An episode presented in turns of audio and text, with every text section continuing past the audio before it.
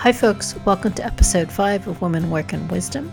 My name is Diane Line. I'm your host.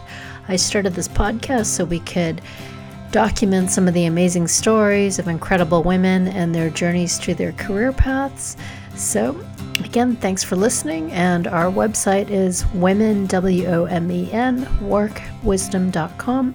We can also be found on iTunes and Google Play. Thank you. Hello, listeners. Today, our special guest is Sara Plant, President and CEO of MD Private Trust Company. Our conversation with Sara talks about how she really wanted to be an actress and then a swim instructor, how she fell into going to law school following her peers at university, how she finally got into managing people's trusts, and working her way up the corporate ranks. We also talk about some of the key insights she learned along the way, including encouraging all, especially her kids, to take public speaking so you can clearly get your ideas across to anybody at any time, a valuable lesson to have throughout your life. So, without further ado, I'd like to introduce Sara Plant. Thank you, listeners. Today I have with me Sara Plant, CEO and President of MD Private Trust Company.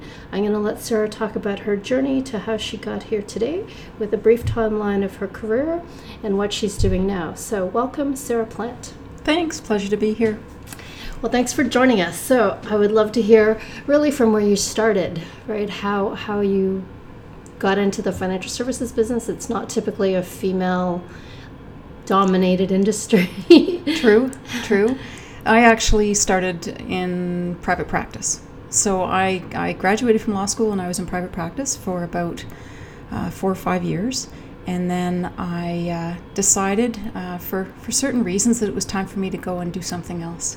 And so I was fortunate to be able to meet with BMO, and uh, BMO Financial Group was just starting up a trust company and they needed an estate planner, and my practice had been estate planning. And so I was able to go in as one of the first estate planners in the Toronto area. And I uh, continued with BMO for about uh, 20 years. And it was the little job that grew. And so it, I was able to take on some management responsibilities. Uh, throughout those years, I ultimately uh, was doing both client facing work and management and then I had an opportunity opportunity to do just management, and that was when I was promoted to be the head of BMO Trust Company.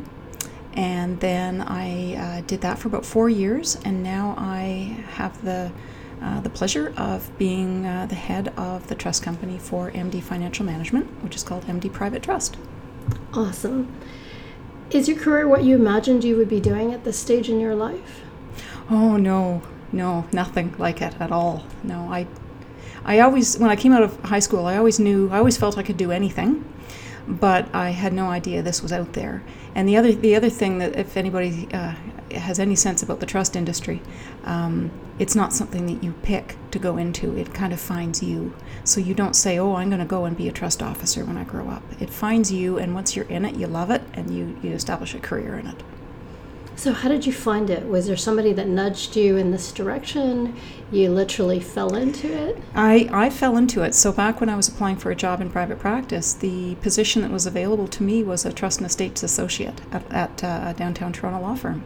And so I took that and uh, received some, some great training. And with that training, I was able to to get in on the ground floor of the trust company and, and grow with, with a new trust company, which was really exciting, really neat thing to be able to do. What What did you dream about doing when you were young? oh, uh, I wanted to be an actor. um, then I wanted to be a swimming teacher, and then I wanted to be a doctor. Uh, I never thought I wanted to be a lawyer. It wasn't until really I was studying politics at Queen's when I looked at my colleagues, and a lot of them were, were applying to law school, and I thought, hmm, well, if they can do that, I can do that. Excellent. Were there other forces that influenced the path you ultimately chose, you chose to pursue? Um, I, I think at, at its core, I always knew I wanted to have a career where I could support myself financially and be financially independent. So I didn't want to feel that I was dependent on anybody. So I knew I wanted to find a career that would allow me to do that. And law did that, and, and law is a great jump off point. You don't necessarily have to stay in private practice, you can do so many things with it. And so the path I took was into the financial services. Were there seminal or milestone moments in your career that gave you pause, shock, or desire for change or reflection? I, yeah, I'd say there are two. Um, one was when I was in in private practice, and I knew that I wanted to have a family, and I knew I wanted kids. And uh, at the time, at that law firm I was at, there were very few uh, women partners, and none of the partners had children. And so I just knew that this wasn't the right environment for me to pursue that side of my life. Uh, so that was key. That was one of the reasons I left private practice to be able to do that. And and the other one was actually uh, an interesting one because it, it was it was one when I was um, I had a young family and I it was a lot to try and have my job, my full time job, and my young family. I wanted to spend a bit more time with my family, and I, and I went from five days to four days. And in doing that, I was I found myself um, on the outside of an opportunity for another position at the bank. And I was told that I wasn't considered for the position because I wasn't showing that I was committed. And I learned very early that to go part time, you can have a label put on your head. And so I quickly regrouped and I found another way to, to find my time with my family. I went back to five days and I got that job but it was it was a wake up call. For sure, and it's difficult. I think in any environment to try and balance that. It, it, you know, and I just over the years been at this for a while now. I don't think balance is ever achieved. Balance is it's really it's how you integrate everything together rather than balance it. Because at one time your family's going to take is going to tip that uh, teeter totter one way another time your work is going to um, another time your health might. It's going to move around. It's never it's never really balanced. I, I totally agree. I don't think you can do it all or have it all at the same time although some people would argue you can yeah i I would love to say that you can, but there's usually something that has to take a little bit of a back seat, and it moves around, and that's okay if you look at it in totality, as long as at the end it all comes out in the wash. But there, in the end, there's always there's always something that takes a little bit of a back seat from time to time. For sure. What's the riskiest or boldest career move you ever made? Uh, probably leaving private practice. That was a big decision because you get trained to be a, a, professional in that area and then to decide to leave it is a it's a big change and it's a big decision. How did you evaluate the risk reward in that decision? Did you have a process to make the decision? I wouldn't say i had a process but i knew that i wanted to see i wanted to see more than what was there in private practice. So i hadn't had really any other career experience in anything except that because you come straight out of law school right into uh, right into working um, and and coupled with the fact that I knew I wanted to have a family and I wanted to find the right environment to be able to do that well. For sure. And then, how do you now define success for yourself? Well, I look at all the different areas of my life, and uh, whether it's it's family, work, marriage, um, community, creativity, all the different areas, and I just ask myself am I am I content and are those areas bringing out the best in me? And if I feel they're bringing out the best in me, then I'm successful in that area. Great. Do you think things have gotten better for women in the workplace over the last 10 years? Yes, I would say definitely. Yeah, I, I, I think the, um, the whole um, there are a lot more women working in senior roles. There are a lot more um, women just generally in the workforce, and I think uh, the more there are, both in senior positions and and uh, in leadership roles, uh, the better it gets. Have you been treated by other women over the course of your career? Positive, negative, neutral? All of the above. um, yeah, I've definitely I've I've seen it all. Have you had mentors along the way? No, I never had a mentor.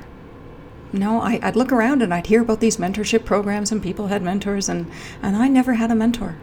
I think you have a pretty amazing family, though, that if you um, needed to bounce ideas off various people, there's pretty much a good collective. Absolutely. There's, yeah, absolutely. It's a, um, so instead of a single mentor, I think I had lots of different people in my life that I was able to ask questions to and bounce off ideas, my family and friends included. For sure. What advice, what advice would you give a young woman working in or trying to enter this industry today? I would say um, um, to trust yourself and to um, to get out there and meet lots of people and see if they can bring new ideas for how you can approach a position in in a in a given financial institution. So I'm assuming you're thinking about the financial services industry. Yes. Yeah. Yes. So get out there and talk to lots of people for what they're looking for and how you can articulate your value to those organizations. So if you could go back and give yourself two key insights, what would they be? Um, it would be um, it's it's so important for a woman to be able to be comfortable talking to groups. Being able to their presentation skills and communication skills verbally standing up in front of a group and being able to do it comfortably and effectively is is critical. And so uh, that was an insight I, I learned early on how to do it and was able to utilize it throughout my career and I'm really glad I did and I encourage anybody who who wants to get out there and, and work through their career to learn public speaking skills. It's critical. So did you actually take a course or did you join Toastmasters? um, no, I uh, I learned it in high school. I had an amazing drama teacher, and and I learned um, I learned how to how to articulate um, well in front of groups. And I, we've done the same thing with our kids, and we did put them in programs. We put them in drama programs. We put them in Second City to get them comfortable, so that they're not nervous. Because you don't. That's the last thing you want to do is be nervous. You have a message you want to give, and the last thing you need is to be nervous when you're giving it. Great insights. Um, at this really portion, we really like to talk about a call to action. So, is there anything you want to discuss? A group you're working with, a charity, or anything that's you're passionate about? Mm. We have become very involved in the Me to We movement. The We, now called We, and um, my husband and I are actually just in, starting up a an initiative which is um, trying to provide some microfinancing for uh, developing um, uh, communities, particularly dedicated to women and the ability for women to be um, to be able to contribute to their families and their communities uh, through through little uh, through business endeavors. So it's called the First Chicken Project, awesome. and we're just just we're just getting it off the ground. But uh, we won't, we is just a remarkable organization. Okay, so um, is there a way people can uh, check it out, or is there a website they can go to, or we haven't quite got that going yet. Okay, we, it's it's we're working on it right now, um, but I'd say anything you can do to support we uh, supports what we're doing. So, okay.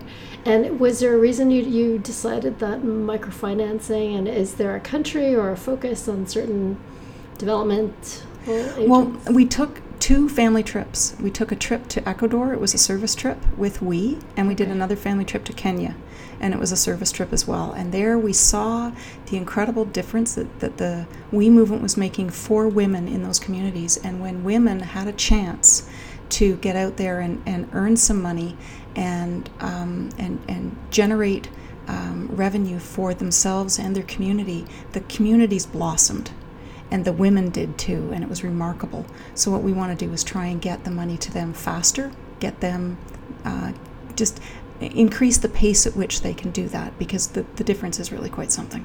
So, is there a particular example that you want to discuss that you saw in Kenya or Ecuador? Well, when we were um, when we were in Ecuador, we actually the, the, neat thing is we saw the, the best and the worst so we saw the, the beginnings um, of the of the movement and we saw the end of it. So we were able to watch a community that was just getting going with the support um, for whether it might be a women's group that does beading for example um, or, or or works in farming. And then we saw a community that had had had the benefit of those women uh, for a number of years, and that community was so much further along. It had a healthcare center, it had um, it had a church, it had paths and more developed buildings, and the women themselves um, looked you in the eye and engaged you. Whereas the women who hadn't had that benefit yet, they were just at the beginning. They were they were shy and they and they weren't as confident. And so that we truly saw the benefit of of a woman being able to, to work with an opportunity herself and contribute to the community that made such a difference. So the other question I have is if there are other people that have families that are interested in going on one of those service trips, how do they go to the WE website? How oh they, yeah, yeah. Go to the WE website. They've got some fabulous family trips. They have youth trips and they have uh, trips for university students as well. We love the family trips because we were able to take our two kids and introduce them um, to. Uh, to uh, a service element, but you also learn so much about the culture and how to give back. It's amazing. Okay, awesome. Thank you so much for your time today, Sara. Is there anything else you'd like to say? No, thank you for having me. It's been a Okay, pleasure. Awesome. Thanks so much.